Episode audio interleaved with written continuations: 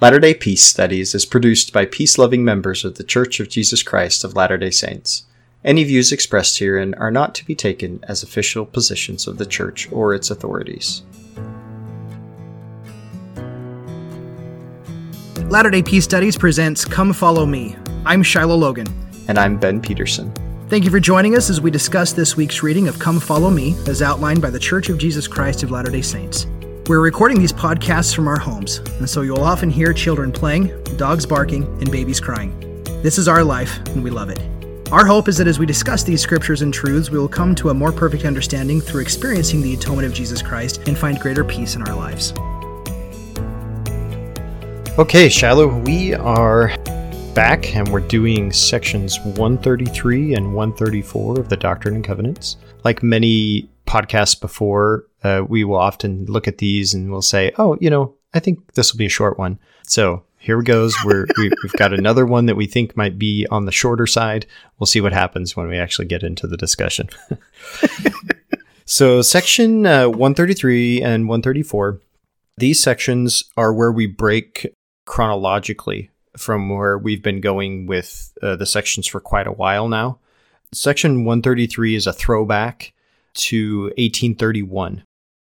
Basically, this revelation, for one reason or another, wasn't included as the regular Doctrine and Covenants, put in as an appendix. And then later, with revisions of the Doctrine and Covenants, they now just went ahead and gave it its own section number. And since all the numbers were taken by others and we didn't want to throw things out of order, they just put it at 133. This section really finds itself linguistic not linguistically maybe just like vocabulary wise and uh, topically and just kind of the feel and flow of it um, uh, the language used in it really finds itself more comfortably i would say in the first half of the doctrine and covenants rather than the latter half. Like i said the topics that it treats and the way that it talks about the coming and the preparation and the restoration and, and all the things that are to happen harkens back to some of those earlier years and, and revelations. So we'll get into to some of that.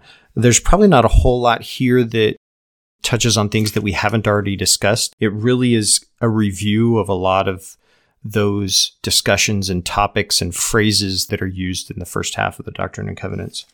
Then we get to section 134, which is one of those sections that is explicitly not a revelation. There's not a whole lot of them, but there's a few throughout. And 134 is one of those. It's explicitly not a revelation. 134 holds its own special status, its special not revelation status above some of the others. And so we'll discuss that as we get into it. it. It is explicitly an opinion. So it is interesting that it has uh, perpetually been included in the Doctrine and Covenants since 1835, even while it has been explicitly regarded as an opinion of the saints. It's it's uh, it's more of a declaration of of belief than it is a statement of doctrine. So that's kind of of interesting, almost a, a fleshing out of of say uh, Article of Faith 12, right? Shiloh, does that trigger you? Oh my goodness. Yeah, the 12th article of faith. You know, I, I still think that article that I wrote is on the very first, on the front Google page. If you Google 12th article of faith, I still think it pulls up on the front page of LDS Liberty. Yeah. It's been around for a while. It's got a lot of SEO uh, links. right. so, yeah, starting in here to uh, section 133. This is, like I said, th- this wasn't originally um, included as a part of the Doctrine and Covenants. It was put in the appendix.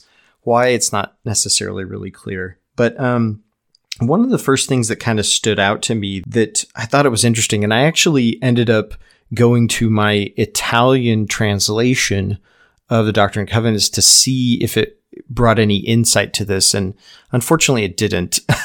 but um, is, is in verse two, and verse two says this: He says, "The Lord who shall suddenly come to his temple, the Lord who shall come down upon the world with a curse to judgment, yea, upon all the nations that forget God, and upon all the ungodly among you. Okay, so here we have this phrase that, that stood out to me, and it's this with a curse to judgment. There's different ways that this could be taken. And I think the the probably the obvious um, way, and and probably maybe even the way that was was intended, is that this is kind of a vengeful type of coming, right? Christ is coming, and his coming is bringing a curse and and also judgment, right? But for some reason, when I read it through this time, it stuck out to me as like, wait, there is a slightly different way that this could be read. And like I said, I went to my Italian translation to see if it brought out any of that. And, and it, it really just kind of treats it in a similar way. And so it's hard to, to really right. get at what, what maybe uh, other people had interpreted this as, as they were translating, right? Um, so I see this phrase with a curse to judgment. And it's one of the ways it could be taken, I thought, which would be interesting, would be is if the Lord is coming and his coming is as a curse to judgment, a curse upon the act of judgment. As if he's he's coming to condemn judgment itself, which is kind of ironic, right? And I just thought that was an interesting type of imagery that as we get into the rest of this section, it would kind of fit with how Christ has characterized it at multiple times that that his coming would be sort of a dismissal or a doing away or a or a, a, a cursing or a putting down of the practice of judgment. Christ says, don't judge. That just kind of stood out to me as a possible interesting way to take this verse even though I really couldn't ever concede that that's how it was tended or understood originally uh, by the saints. In any case, I see an epistemic thing going on here that we've talked about before, because in the second part of the verse it says, Yea, upon all the nations that forget God and upon all the ungodly among you. That is, Christ's coming is perceived by those who who don't view God in a repentant way who don't who are ungodly. It's seen as a curse. It's seen as a judgment in an epistemic way. But it's not by necessity metaphysically that way right? Yeah. Yeah and, and, and like the way you're framing there is like was this the way they intended it? Or is this a different way we can like look at it? Because in, in a lot of ways these apocalyptic writings, uh, you know, really take in what's known as dispensational millennialism. I, I, I, tried to say it. Man, I Millenarianism. Yes, thank you. Or just millennialism. millennialism, premillennialism. There it is. So it's dispensational premillennialism. There we go. Hey, I think that's the first time in years I've said it correctly. This is a very 19th century way of looking at scripture. And it's not just for Latter day Saints. I mean, this is a very a very common way in which, especially Mormon evangelicalism, you know, Methodism, and and all a lot of the different uh, denominations who believed in the second coming and and this pre-millennialism. What was going to happen directly before the thousand years came into being? And a lot of this was that Christ would come and destroy the wicked. That Christ would come and by destroying the the wicked, and there was the rapture. You know, there were some denominations that started to bring in the rapture. Now, the rapture is not in this. We're not a rapture type of people. But that Christ comes down and he personally brings the kingdom back, and then there's a certain amount of tribulation that, that is there. And then Satan is bound and the millennium is, you know, happens, and then Satan is, is loosed. Now, the different denominations believed in different ways how Satan is loosed. Some of them believe that he's actually tied down. And then I don't know if it's just like he randomly found the key and unloosed himself. And so I was like, surprise and God's like, "Whoops," you know, I didn't mean for that to happen. Posits a different way of that happening. Yeah, right. But but Latter Day Saints, the Book of Mormon has a different way of looking at that, which is more, it's the righteousness of the saints that that binds Satan, right? Um, so it's different ways of looking at it, and and that's why Latter Day Saintism. I, I, you can't say Mormonism anymore, so Latter Day Saintism. Uh, you know, it's evolving you know, it's, it's sometimes it's a moving target. And so that, that gives us a little bit of leeway and freedom of saying, you know what, Joseph in his context in his day are really inculcated by the fact that everything is really judgmental. Everything is very wrathful. Christ is going to come back to kill every, all the wicked, kill all the bad people. And in doing so, then that really ushers in the millennium because you know how can it be bad if all the dead people are dead? Right? Yeah, well, the, the bad people, righteous people can't be righteous until all the wicked people are first gone. Like they're being held back in their righteousness until all the wicked people are dead. Then they can finally be righteous, right? I understand right. that's sort of a straw way, straw man way of presenting it, but in essence, that's the statement. That's the argument. Yeah that's ultimately what it boils down to. If we're going to be reductionist, for me, yeah. that's really what it boils down to. And in doing that, it, it kind of shows the, it kind of really paints a weak God in that particular way that even though God is the most powerful thing to come and kill everyone, so he's powerful that way, but his doctrine is so weak as it, it can only happen once he's there to kill all the bad people, just like you said.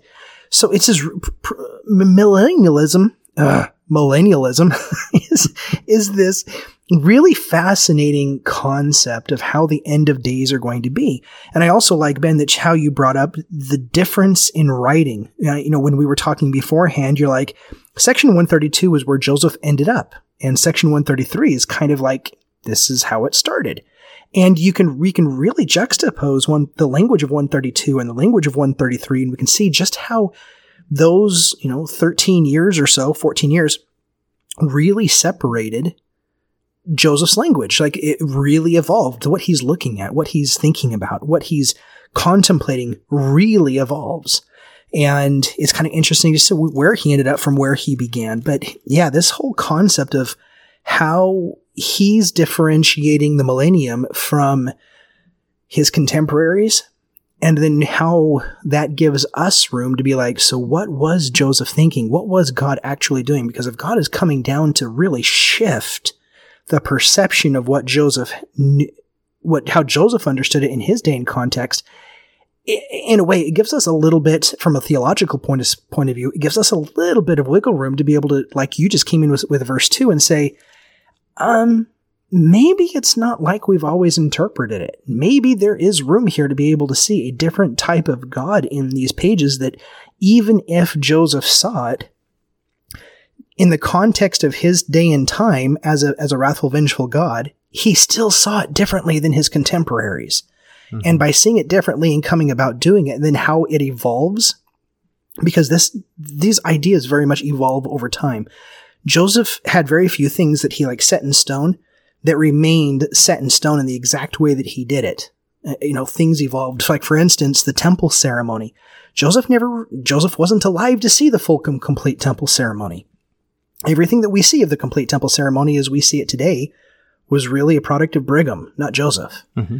And so there's just a lot of things that is contemporary for us Latter day Saints today that we may look back on Joseph as the originator, but Joseph really just kind of more got the ball rolling. And then things evolve over time to see what we have today. So the it gives us a little bit of wiggle Shiloh, the stone out of the mountain. Sorry, without hands.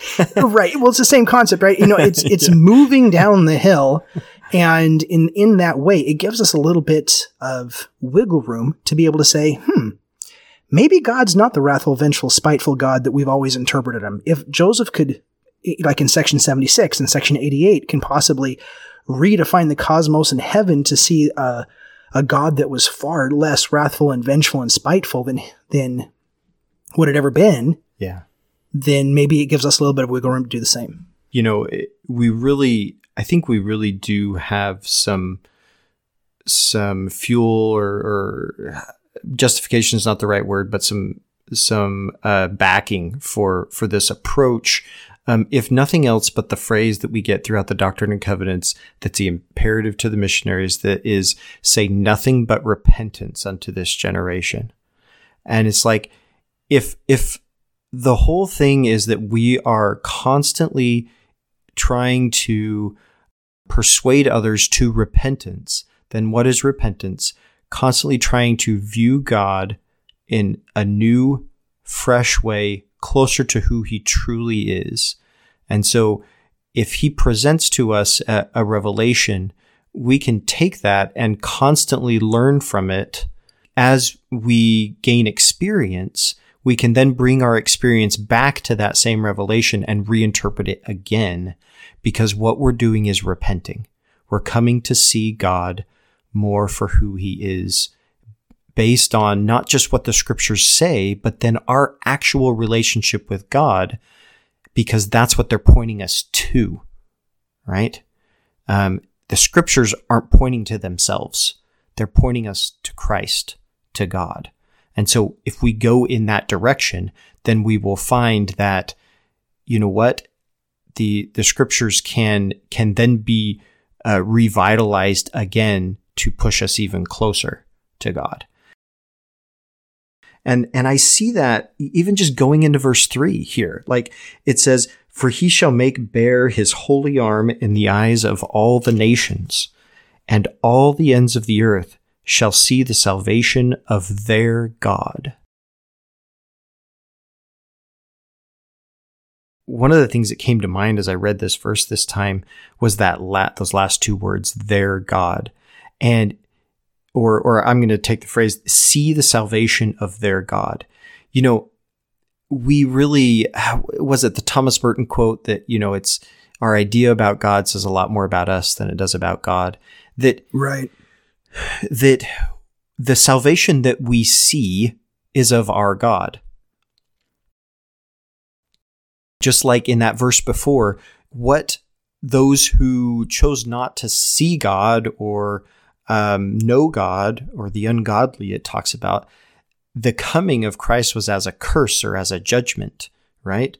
And as opposed to those that have come to know God and experience Him and experience His love, it's a totally different type of um, maybe anticipation or even experience, right? All the ends of the earth shall see the salvation of their God. You're going to experience what you've you're prepared to experience. I would think that that experience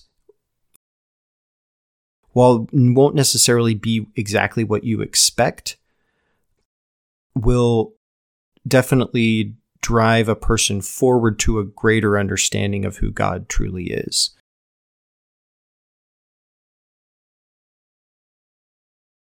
In in many scenarios, so much of what we we do experience is what we're we are prepared to experience. Yeah. I like that a lot. Well, going on here with 132, Ben. Going I'm looking at 132 on one, one side, sorry. Going, going along further on 133 I, I am kind of struggling because I'm like we've covered this and we've covered yeah. this and, and, and it, it is really an interesting throwback and, and as you said it's it's interesting to see why they included this on the on the end when when we've already had this flavor before and what is it about this but yeah this very much ushers in the the whole concept of Christ coming back and the new new Jerusalem and and the you know the 144,000 and you know uh, in like in verse 51, I've trampled them in my fury. So, you know, so here we have wrathful, vengeful, spiteful fury God coming back a little bit, but, but then, you know, then what she had to say was, was, was so helpful. But what I also like is yet we're still seeing this concept of, things melting with fire, with him coming along and burning things. And, and, you know, even going back now to the, you know, the burning, you know, it'll leave neither, neither branch or or root or branch, right? Yeah. And and so we have the the Malachi story coming in, and, and I love that it's these same verses that we see Joseph carrying through his whole whole life. It's like there's it's like there's a series of like 15 verses that Joseph carries with him his, his whole life that he keeps expounding from. And you know, even when we did uh, a couple a couple sections ago, I think it was what is it 130 131 or or 132 you know, just before 132 or maybe 130 where he starts quoting from all the different uh, all the different scriptures. 130. And you can see that this is how he's kind of getting his his spark. His spark. I like that.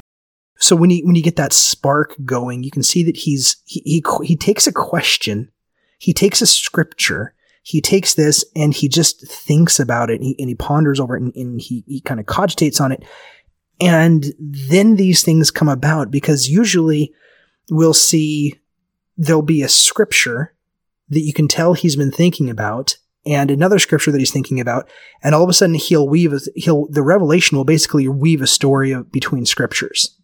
And it's like, how does this scripture follow from this scripture, follow from this scripture, follow from this scripture? And in a lot of cases, it works out. There's one way we have to be careful though, and, and I'm glad Joseph does it in a particular way that he does.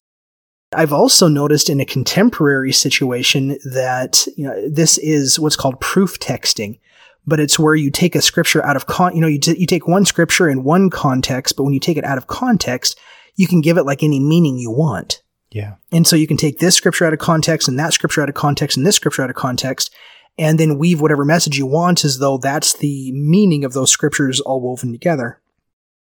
And that becomes highly problematic at time. I know Matthew Bowman from Claremont, who who I study under, has a couple of articles on common consent about about that uh, that way of that, and that's a lot of the way that modern day end of days scripture prophesying works. And, and in fact, even I think it was last year uh, or the year before, um, COVID has my ears all messed around, but but there was a really popular popular LDS based end of days video that was going around from from this guy who had like weaving together all of these scriptures into yeah. this one particular narrative.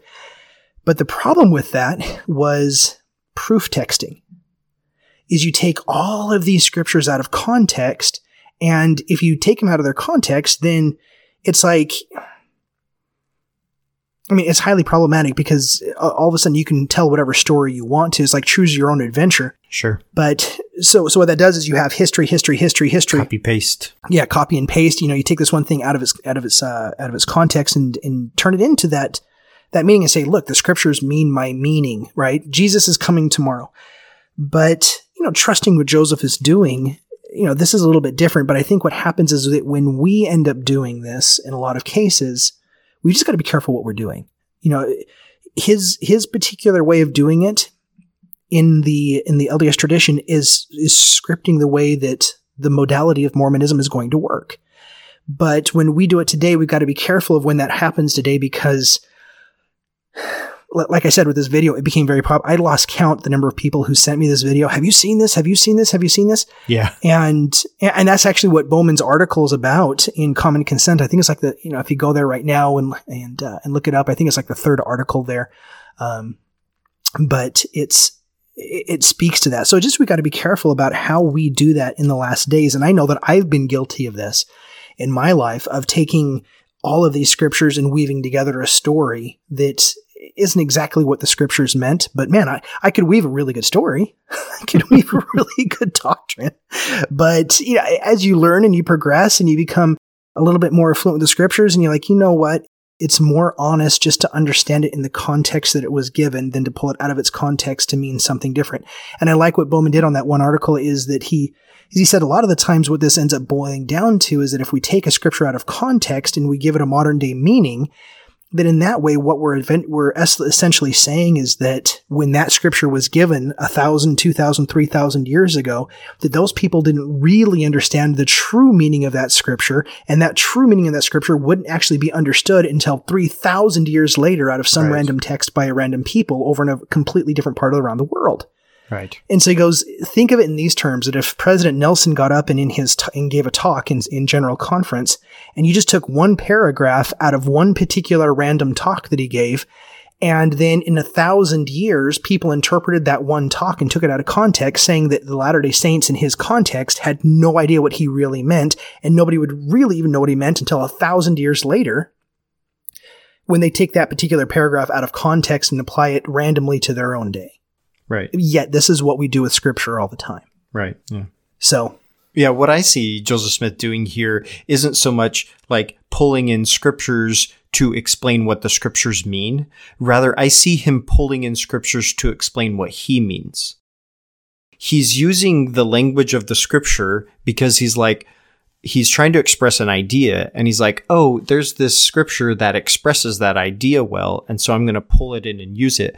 But it's not a commentary on the meaning of the scripture. It's rather the use, the co opting of the scripture in order to form um, a, a particular narrative, right? Yeah. And, and, and I see that actually the person that I think most masterfully did that was Neal A. Maxwell because like he would take um, certain phrases from scripture and and develop a talk around these phrases and and paste them together in order to to say something but he wasn't assigning meaning to the scripture that he took it from rather he was using the meaning that already existed in the scripture to enliven uh, this other thing that he was talking about right Yeah. and and that's what I see Joseph Smith doing here with a lot of this stuff.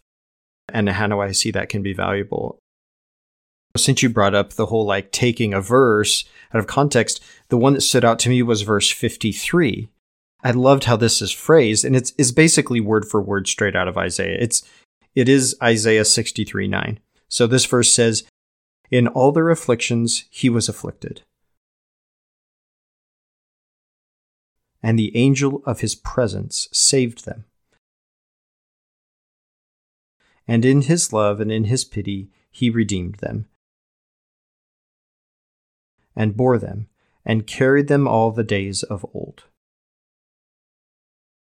I don't see Joseph Smith here saying, Hey, Isaiah said this, and this is what Isaiah meant. Rather, I see him having read Isaiah and saying, Hey, Isaiah expressed this idea the way that that really fits in what I'm trying the the idea that I'm trying to convey about Christ's character and what his coming is going to be like. Restating it in various different ways over and over he gets here to verse 53 and I just I like how that fits in there. I thought it was interesting as I was reading through this to come across in verse 52 just before it.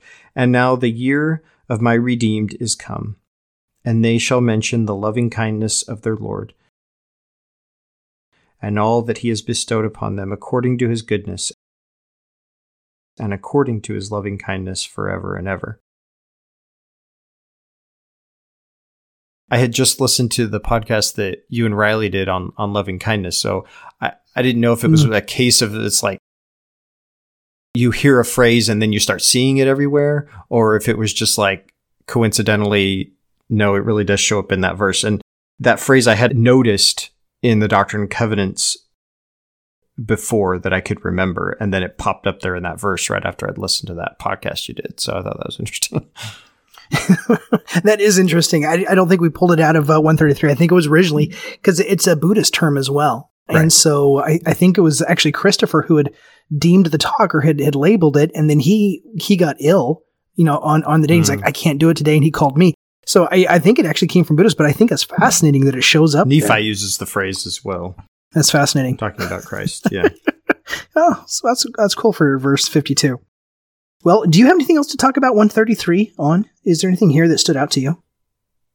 Uh, there there were several times in here that I despite the common narrative that you kind of spelled out about Christ's second coming being destructive of the wicked really the overall feeling I got about this were these multiple instances of him just talking about wanting to save everyone and um and how he goes about that. He talks about different tribes and in this context as I was reading through it he talked about Ephraim he talked about Gentiles he talks about Judah. And I almost saw this not as these literal descendant tribes, but more as like the the different um, the different types of people and their perceptions, almost like a celestial, terrestrial, telestial type of mentality, right? Okay, these these people with this certain type of mentality, this is how we're going to be able to reach them, and the people with this sort of type of mentality, we have to reach them in this way. But ultimately, in the end, Christ is going to reach everyone. And here in verse 47, and he shall say, I am he who spake in righteousness, mighty to save. I think that's from the, the New Testament, but just that phrase there really hit me hard. Mighty to save.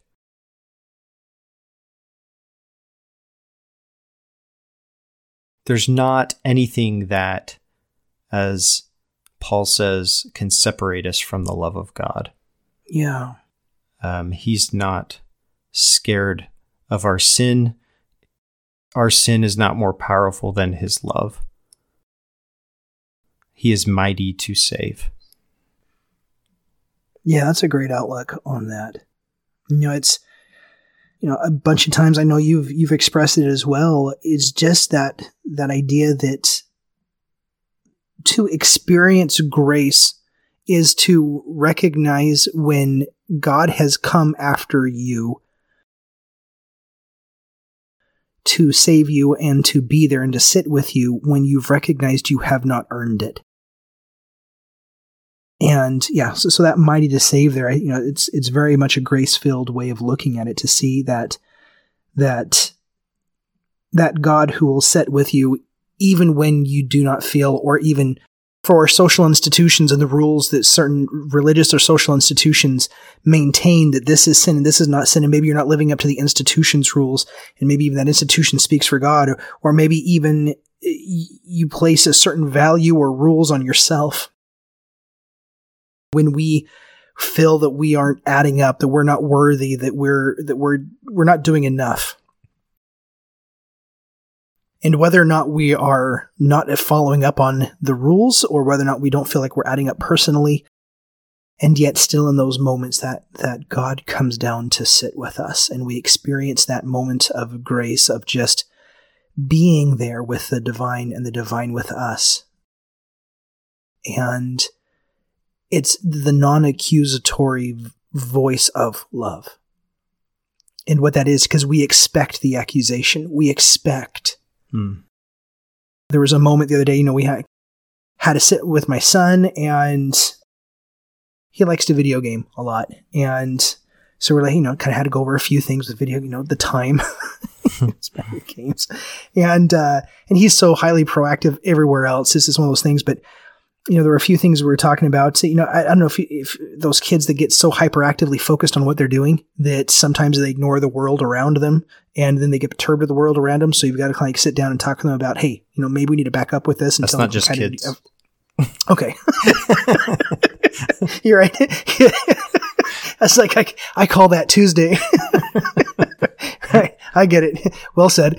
And so, you know, at that point, you know, just take a step back and, and this particular day, you know, sometimes you're feeling really raw and, and just to be there present with my son. And at the end of it, he's like, so I'm not in trouble? Then I said, no, I just, I cared about you. I wanted to know how you were feeling. I wanted to know how you're doing. He's like, wow. He goes, I was expecting I was going to get in trouble.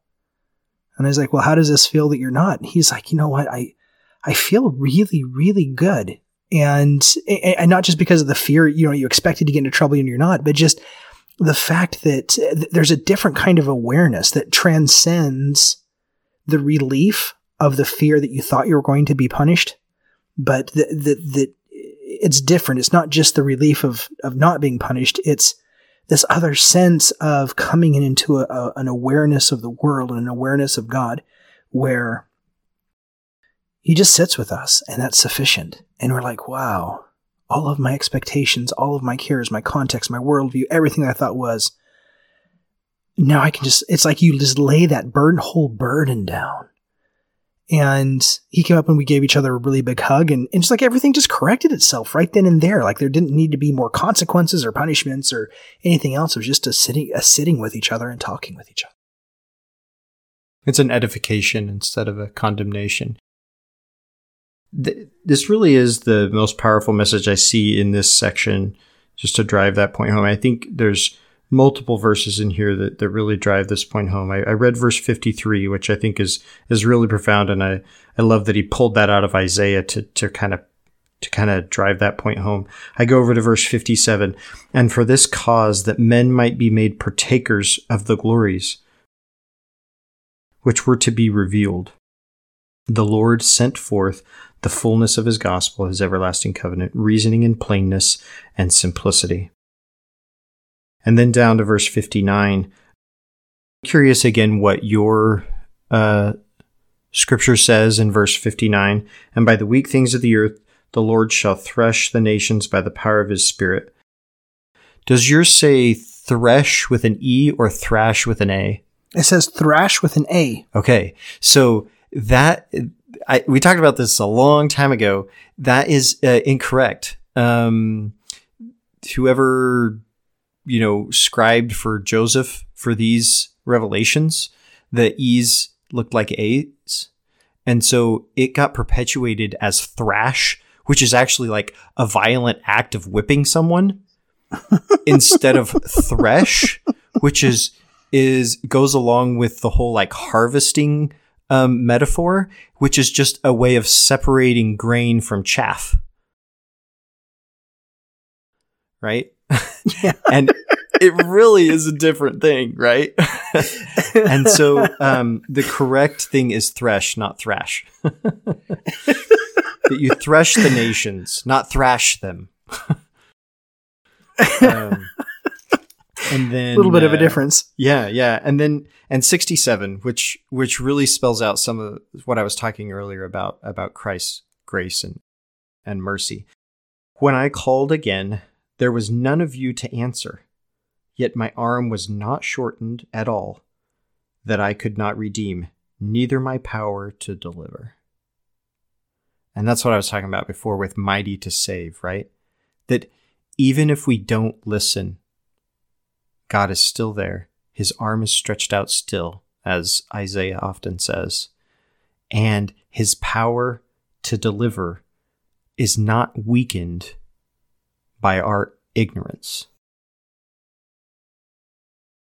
I like that. I think that's a great place to leave 133. It's a great way to cap that. So, moving into section 134, there's a historical background to this. Different manuals will treat it in a different way, but there's one in particular that gives, I think, the, the right succinct background and, and treatment of this. So, I'm going to read through this because the section heading only hints at a few things here. Uh, again, it says a declaration of belief and an opinion concerning the same. So, so here goes on the historical background for section 134.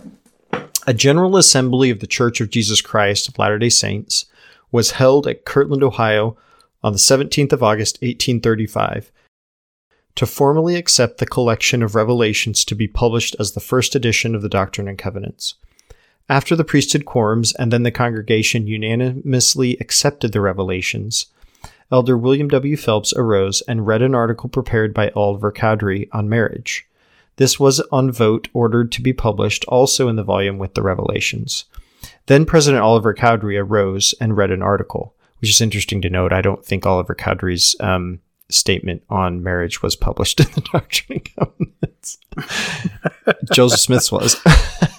That's interesting. Okay. then President Oliver Cowdery arose and read an article of governments and laws in general, and this likewise was ordered to by vote to be published with the book of Revelations. Neither of these articles was a revelation to the church.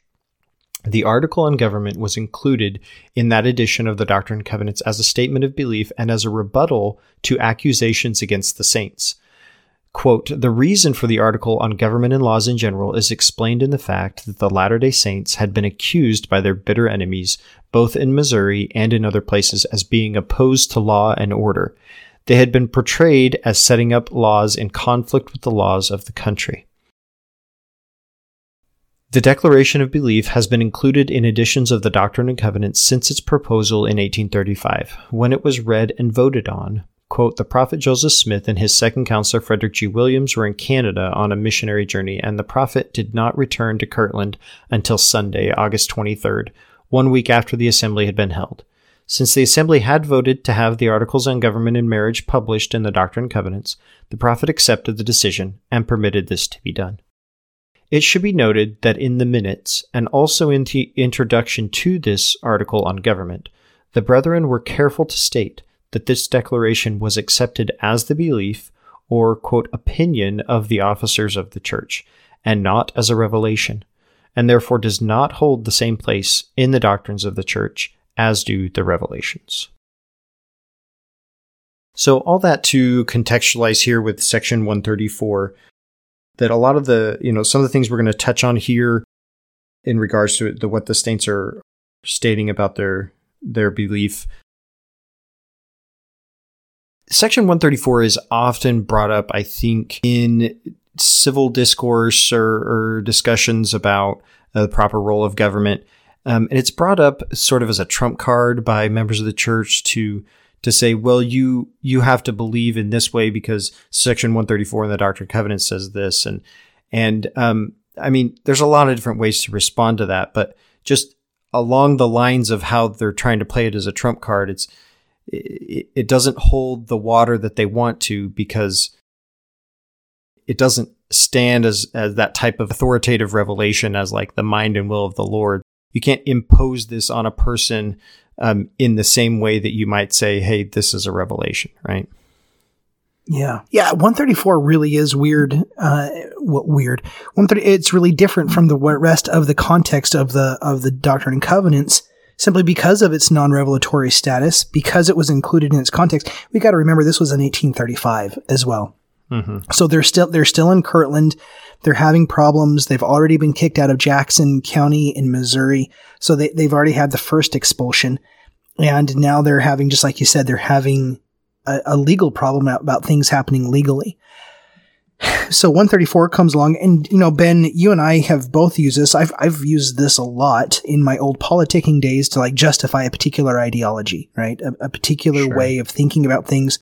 And this really takes it into section 98. Uh, we, we, can go into section 10, I think it's 101, yeah. and in what it says about the Constitution and this really becomes a backbone. But what's fascinating about 134 is just how American republicanism, republicanist, republicanist.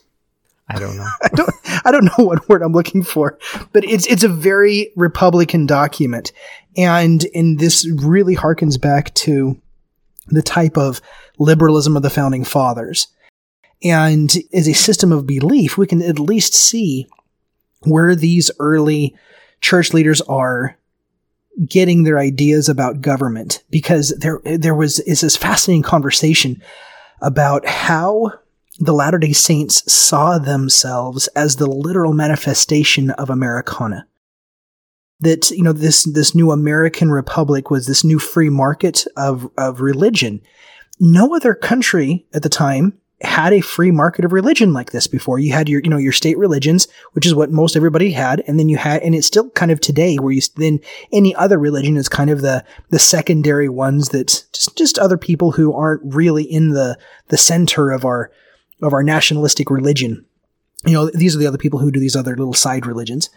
And so the United States really accentuates and comes into this new way of religious expression with this free market way of kind of picking and choosing. And so religion began to develop because it could, it can kind of sell itself in different ways to the people. And they started to compete with the message. And this, this message lands for this person, this person lands for this, this message lands for that person. And so there was this kind of free market vibe. And the Latter day Saints, because of all of these, um, these narratives of the millennium, which we just read in 133, about, you know, you, you had these new ideas coming about, if not from the view of the Hebrews from 1825, but there were other sources that viewed the Indians as some form of House of Israel. So this isn't just the Latter-day Saints with the Book of Mormon as a remnant of the House of Israel. Some people thought it were, they were the literal 12 tribes.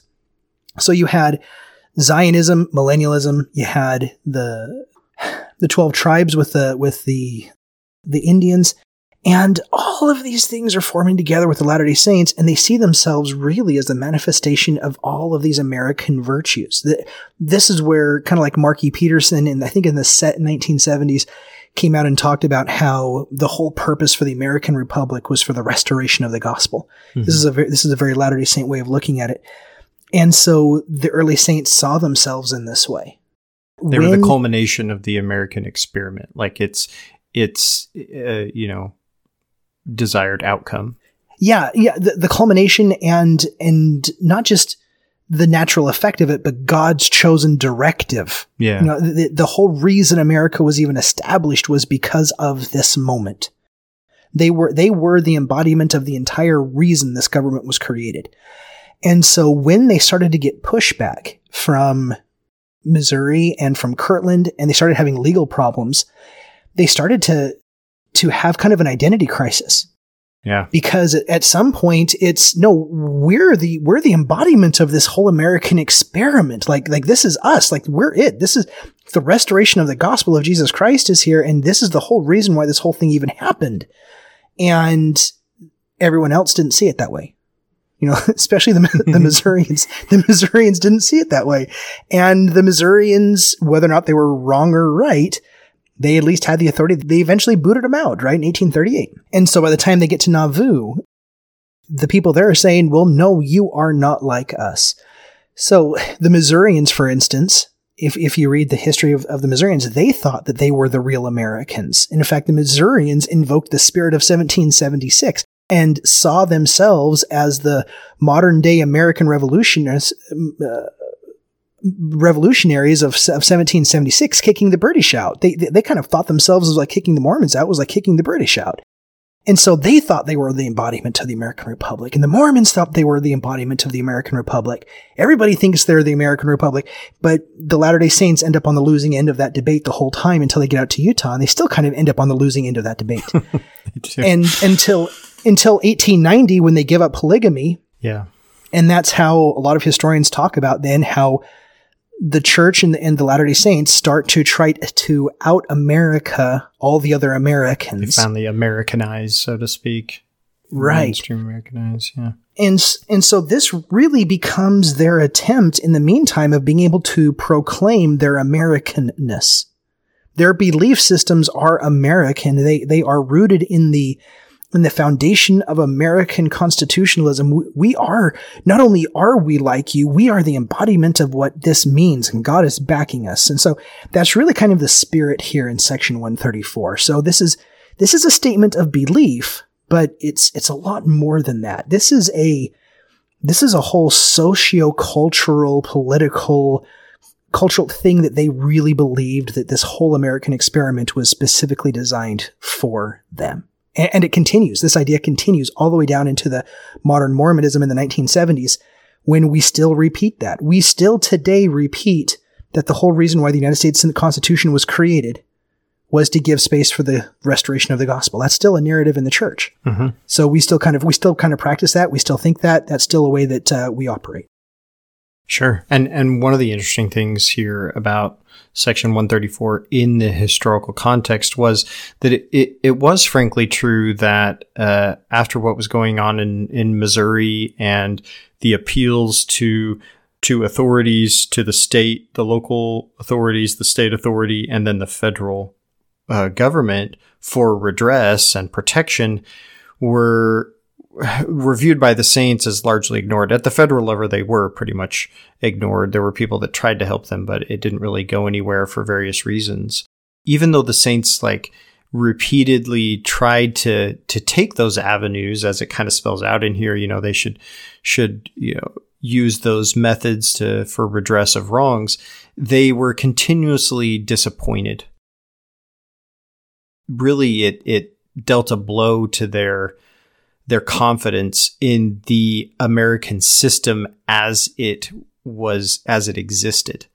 So they would come out with things like this where they stated their belief in the, the idea, in the theory, in the concept, but really in their private and then sometimes even public discussions, they would decry the corruption and of the, the politicians of, of even the system itself. This really festered back and forth and came to a head with Joseph Smith, you know, and, and some of his political involvement. What's so fascinating about some of the statements in here is is that you can find their their performative contradiction within the the narrative of of what was going on in in Nauvoo, especially with like with the Council of 50 and so forth, right? We have things like Let's go over here uh, to verse 7. We believe that rulers, states, and governments have a right and are bound to enact laws for the protection of all citizens and the free exercise of their religious belief, but we do not believe that they have a right in justice to deprive citizens of this privilege or prescribe them in their opinions, so long as a regard and reverence are shown to the laws and such religious opinions do not justify sedition nor conspiracy.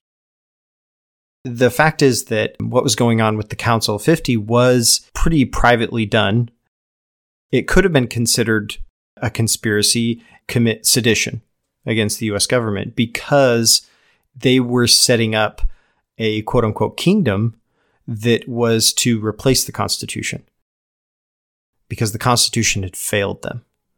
And so that's what's interesting here about section 134 is that yes, this statement comes out in, in 1835, but by the time uh, 1844 rolls around, you know, the saints are are pretty ready to give up on the corrupt American system and build their own. In fact, they kind of do that in Nauvoo the Nauvoo Charter, they really go pretty far with that, their own independence. There's several things they do with the Nauvoo Charter that that, that frankly are akin to like declaring independence, kind of like a declaration of independence. It gets them in right. a lot of trouble, but but it does work out for at least a few years. You know, it works for them. So. yeah, and I think it's it's in April of 1844, and I always try to memorize a specific date, but you know, in section 98, you have a revelation from God that comes out and says that, hey, you need to befriend the Constitution, which is the constitutional law of the land, right? And so this is, this is really the scripture that like Ezra Taft Benson and a lot of the brethren, you know, that they appeal to for their foundation in, in American government. But then we learn in these new Council of 50 notes, they end up getting released in like 2017, that now we find out that there was a revelation that rescinded Section 98. That it says you're no longer required to befriend the Constitution. In fact, you're no longer morally required because you couldn't, as you said, Ben, build a government like a, like another internal government or the kingdom of God or start bringing about a new political government while still ha- having Section 98 as as the operating revelation. You needed to amend it. And so, you know, Section 98 was given much earlier on. It was given in 1833. Section 134 is given in 1835. And then we have this new repeal of the revelation that comes out and we finally learn about it in, in 2017. And so it's interesting how those kinds of narratives build on each other. And so it's in April, I, I want to say 24th, but I don't think that's actually it, where, where the revelation comes out that, that, uh, that rescinds section 98.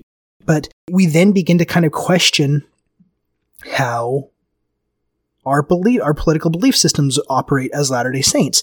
But Section 98 and Section 134 remain the front uh, edifice on our religious, our religio political narrative because the church doesn't want to release the council on 50 notes for a very long time because, yeah, just like you said, this is sedition. This is, this is them actually forming a different government. Joseph Smith running for president to be able to institute a new theocratic democracy, as I, think was Patrick Mason ended up writing about it in uh, in the the Deseret book on uh, the Deseret book was the publisher on the Council on Fifty Notes. You know, he's looking at establishing a theocratic democracy and a completely new system of government. And so, no, you can't you can't let the United States know that that's what you're trying to do, especially when you're trying to get statehood and run your own, your own secret state of Deseret with Brigham Young out in Utah, right? Or if you're the Saints in Nauvoo trying to establish, establish your own political kingdom, your own political sovereign nation. It just doesn't work that way. But I think section 134 with, you know, it even begins, we believe that governments were instituted of God for the benefit of man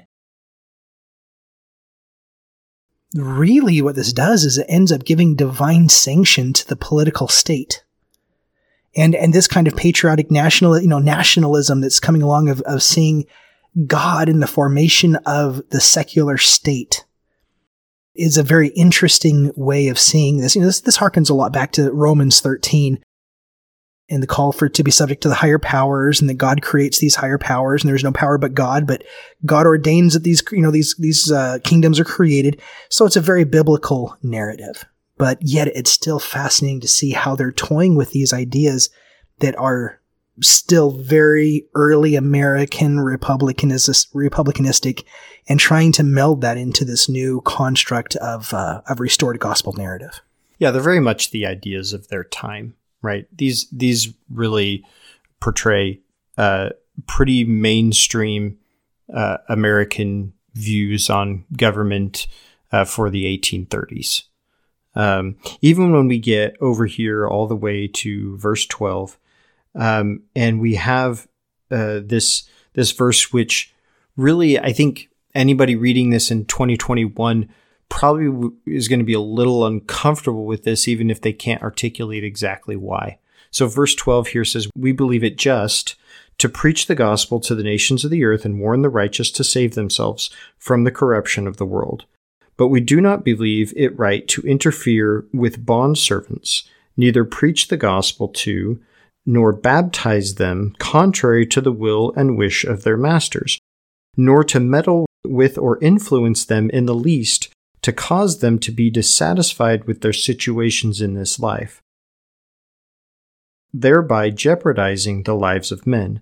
Such interference we believe to be unlawful and unjust, and dangerous to the peace of every government allowing human beings to be held in servitude. So, there's a lot going on here historically that couches this verse here. Mostly, what we have going on here is there are the abolition movements at this time, uh, leading up, uh, you know, well before the, the Civil War. And the general consensus of the Northern abolitionists is that yes, we, we want to use the political system to eventually edge out slavery. But we don't want to do it so quickly that we cause chaos and disorder and lead to riots and rebellions and stuff. And this is written on the tail of various slave uh, revolts, but in particular the the Nat Turner one of was it 1831, and yeah. and so this is fresh in the in the minds of of Americans at this time, and and they're very afraid of of this type of thing happening, right? Of of slaves revolting, and so it's almost like this little disclaimer here, where it's like, yes, you know, we don't we don't believe in slavery, but we also don't believe in upsetting the status quo such that we cause violence and conflict, right? Kind of tries to straddle this here, which, which again was was a very mainstream Northern abolitionist stance at this point. Now that stance moved more and more towards proactive uh, abolition beyond something like verse 12 says in the years that followed that. But for the time, this is pretty standard. Yeah you, know that that Nat Turner rebellion of 1831 was a really big marking point in the United States history as far as how they viewed um, plantation slavery because up until that point they'd given a lot more freedom. Well, I got to be careful with how I say this. On the plantation in or as a way of control and a way mechanism you know a lot of the plantation owners had given the slaves what they thought were more autonomy to be able to make for themselves a uh, different congregations. And so you had these black churches that were on plantations and the slaves had, began to form their own autonomy, their own language, their own way of being able to worship in these, in these like plantation, these spaces that they were able to carve out themselves. And what happened is Nat Turner ends up having this rebellion. I think it happens in, in uh, Virginia. This sends a shockwave through the country in 1830, in 1831 that by giving the slaves a little bit of freedom, as it were, they immediately usurp it and and revolt against their slave owners. Mm. And, you know, looking back on it in retro, you you know, it's it's it's almost comical. That's what I said. You know, so, this should make somebody uncomfortable. It should should probably make 2021 people feel uncomfortable reading this verse at least a little. Right. And, and, it almost sounds comical if it wasn't so tragic. Yeah. And so, you know, I want to be very respectful of how I talk about this because we still deal with these kinds of narratives but yeah, the, the time and the place there were, they were taking the stance, especially after what had happened down in Missouri with the W.W. Phelps and the whole printing press fiasco and, and the, the, that slave fiasco that he had when he mm-hmm. printed all that going on. That had happened just a, a year or so before this. And so the church now is kind of taking an about face and being like, you know what? We don't believe in, in the emancipation here of, of, of, any of these things. And so it's a very anti-abolitionist vibe in, in being able to, uh, into, yeah. the early church record on, on slavery wasn't, wasn't very good. so yeah. just, we'll kind of leave it at that. But I, I, think it's interesting here in section 134. One of the things that I've, I, have i have talked about a lot, and I know that you've talked about that, Ben, is this idea that there's three main reasons that 134 gives for why man-made governments are established by God. And of those three reasons, what's fascinating is what they are. Is is basically that man will not be a slave to each other, which is ironic considering what we're just talking about because a lot of time black the, the, the black race was not considered fully human so they didn't fall into this context of being a slave one to another. It was white men wouldn't be a slave one to another. Uh-huh. that they, they would be protected in their inherent and inalienable rights and that if anybody violated those rights they would be punished. So those three things.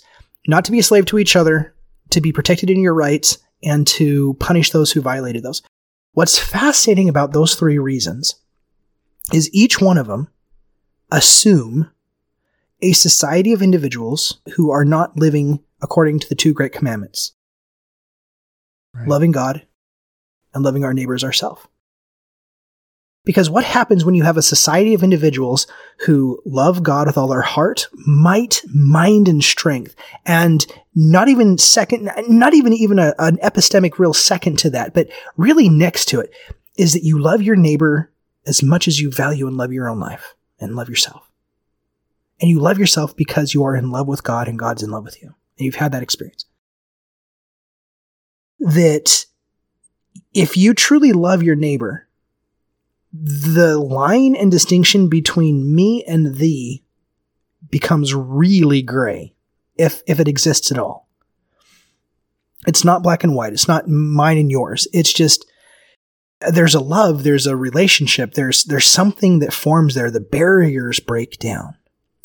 And in that particular way, are you going to violate someone's rights who you who you truly love and who truly loves you? No. For those who sin against me as it were who who violate me or who come against and I and I know they truly love me and I truly love them am I going to want to punish them in return and the answer is no. Am I going to want to enslave them? And the answer is no. And so it's fascinating that each one of these reasons is given in 134 for the reason, the main reason why we have governments that government, God institutes governments, for instance, is because we fail to live up to the two great commandments. Because society of individuals who adhere to those two commandments, that's the Zion conversation that's where that's where we have begin to have that conversation. And that's where that whole richard rohr con- concept comes in that unity is not uniformity that is that everybody's the same but unity is diversity that's held together by love. I love you to do it differently than me. We can't even really begin to make sense of that statement until we begin to work on loving god and loving our neighbor as much as ourselves because that does not mean they're going to be like us. It just means that unity is diversity held together by love, that I love you to do it differently than me. That allows for pluralism, for other people to be different, different than us, and maybe even not to love us, but it's our love that becomes the cohesive element of society that binds that together and allows it to exist even among differences.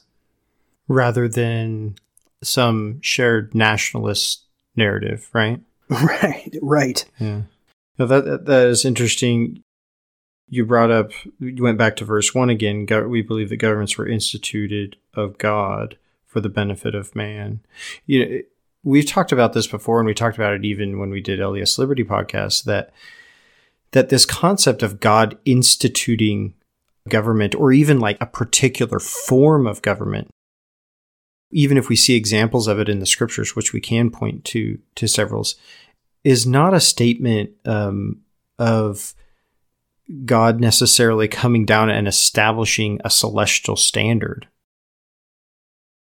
We pointed to the example of 1 Samuel chapter 8, where, where God literally reveals to the prophet Samuel to go and anoint a king. But then he explains that he did this because they rejected him. So, this anointing of a king and establishing of a monarchy, while it is done by God and specific revelation of God, and this person is, is anointed in a messian, literal messianic way as king, it's done because of their rejection of him, not because of their assent or righteousness trying to, to seek God it's because of their turning away from him. And so we can take this statement here, you know, governments were instituted of God for the benefit of man, and say, you know, um, if that if that ever is the case, that something is instituted of God for that, we don't have to look at that as some celestial standard. We can mourn the fact, right? We can mourn the fact that we weren't prepared to to live the two great commandments. Thus we're given what we might term this this lower law. Having said that, the great thing about the Sermon on the Mount is that it doesn't require any particular context in order to be lived. It can be lived in any context whatsoever, no matter what government or circumstance a person exists under. It is completely state agnostic, so to speak, right? and that is the beauty of, of the teachings of Christ. I like that state agnostic. I'm going to adopt that. I'm going to write that down. No, it's it's really true too because you know I I've used the example before in talking about 134 and 98 a context of First Samuel. Because in First Samuel we have this idea called the Samuel principle. And what this is is that we had the early Israelites who are ruled by judges. And Samuel is the last prophet judge and he's the last uh, judge there is the priest who's who's over the people, and his sons aren't necessarily the best of people, as it were. And the people come to Samuel and they asked him, they said, Hey, make us a king like everyone else. Your sons are getting, you're getting old. Your sons aren't exactly following your footsteps. So I think now's a good time to transition. Give us a king like everyone else. And having a king was always seen as this anti God kind of way of government. And one of the main things about the early Israelites, especially in coming out of out of Egypt, is that all of their appropriations, all of the laws that they had, there was no real appropriations for for an army, for a conscripted army, and for and for swords and shields and things that, that those kinds of things. And you know, this is a point uh, Preston Sprinkle makes in uh, in his book Fight, right? And and in that, what happened though is that Israel is kind of in the crosshairs in some ways of you know three major war warmongering empires, even though they're kind of an out of the way little little uh, little kingdom. And in doing that, though, since they're they've never really been given an appropriation of of actual military uh, weapons or of or of an army, uh, they've been told that God will protect them. And at the time, kings were kings because they collected the taxes from the people and they were, they're the ones who were able to build up armies and navies, as it were. But they were able to build up armies and, and they could protect themselves physically. And Israel never really had that capability and that capacity. So they were, always felt vulnerable. So to get a king was to be like everyone else, to be able to protect yourself, to take up the sword, to defend yourself violently to really kind of give yourself power over God because, you know, God only helps help those who help themselves, obviously. And so if God only helps those who help themselves, we need to help ourselves by making swords, even though that was the point not to have swords, but to rely on God, that God is actually going to help you without you helping yourself. That's the point. And, and so when they wanted a king, Samuel the prophet is distraught. He goes to God. He's like, Hey, they've rejected me. Well, he doesn't explicitly say that. We kind of infer that because God comes down and he says, they've not rejected you. They've rejected me. Which is kind of to say, it sounds like Samuel's like, Hey, God, they, you know, they rejected me that I should be their prophet. And, and God's like, don't think too highly of yourself. They haven't rejected you. They've rejected me. Nevertheless, give the people what they want. And, and that's the Samuel principle there is that God will give us what we want, but careful what you want. Careful what you wish for. Because then when they are given the king with Saul, it ends up all the bad things that they prophesied of a king happened. And the people rejoiced when they picked a king because number one, the king was God appointed through the prophet. The prophet picked the king. And in fact, God said, here, I'll give you a king, but I'll also give him rules. Like he has to follow my law. He has to read the law every day. He has to follow the law. And here's a couple criteria so that he doesn't overrun and destroy you.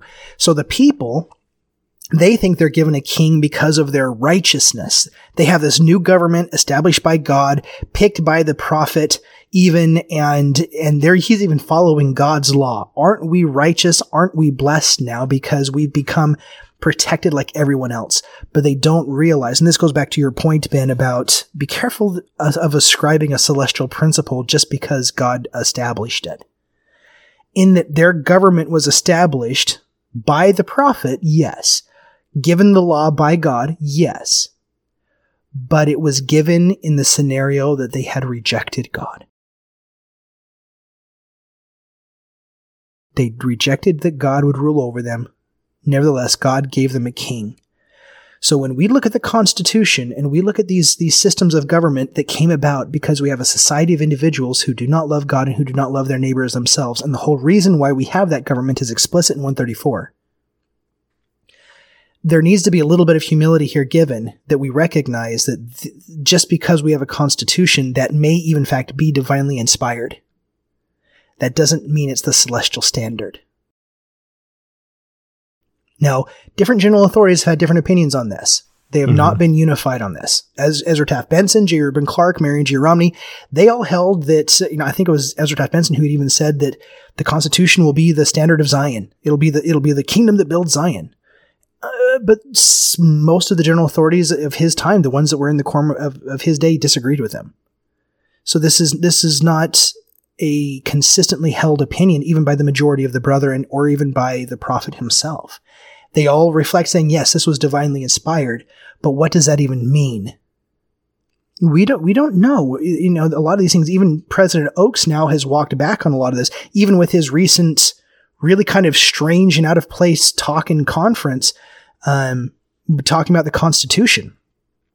It's one of those things that historically he's even looked and he says there's a lot of things that we think are inspired in this constitution like the three fifths clause or other things in the constitution that were later amended away. He's like i don't see anything divine in any of that.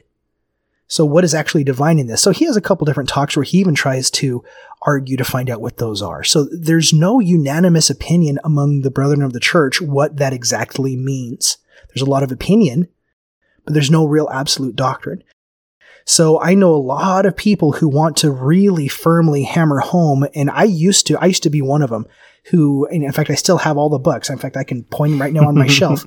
All the books that I memorized, like Prophet's Principles of National Survival and an enemy hath done this. And, and, you know, when Benson gets up there and he, you know, he says everybody needs to read Gary Allen's None Dare Call It Conspiracy. And all of Benson's books, I have them all, and Marion G. Romney and J. Reuben Clark and David McKay, and, and I've read all of that but in context, the majority of the brethren did not adhere to Ezra Taft Benson's political beliefs. He was outspoken, sure, but he was not into the majority of thought of the brethren in that context. Matthew Harris is uh, the professor from Colorado, has done a fantastic job in his recent book about uh, Benson. He's written two books about Benson and really kind of shows that there were a lot of tensions going on behind the scenes and a lot of disagree, a whole lot of disagreement. So as Latter-day Saints, as we're reading 134, we read one, section 98, we actually get into the history of what's going on behind these sections.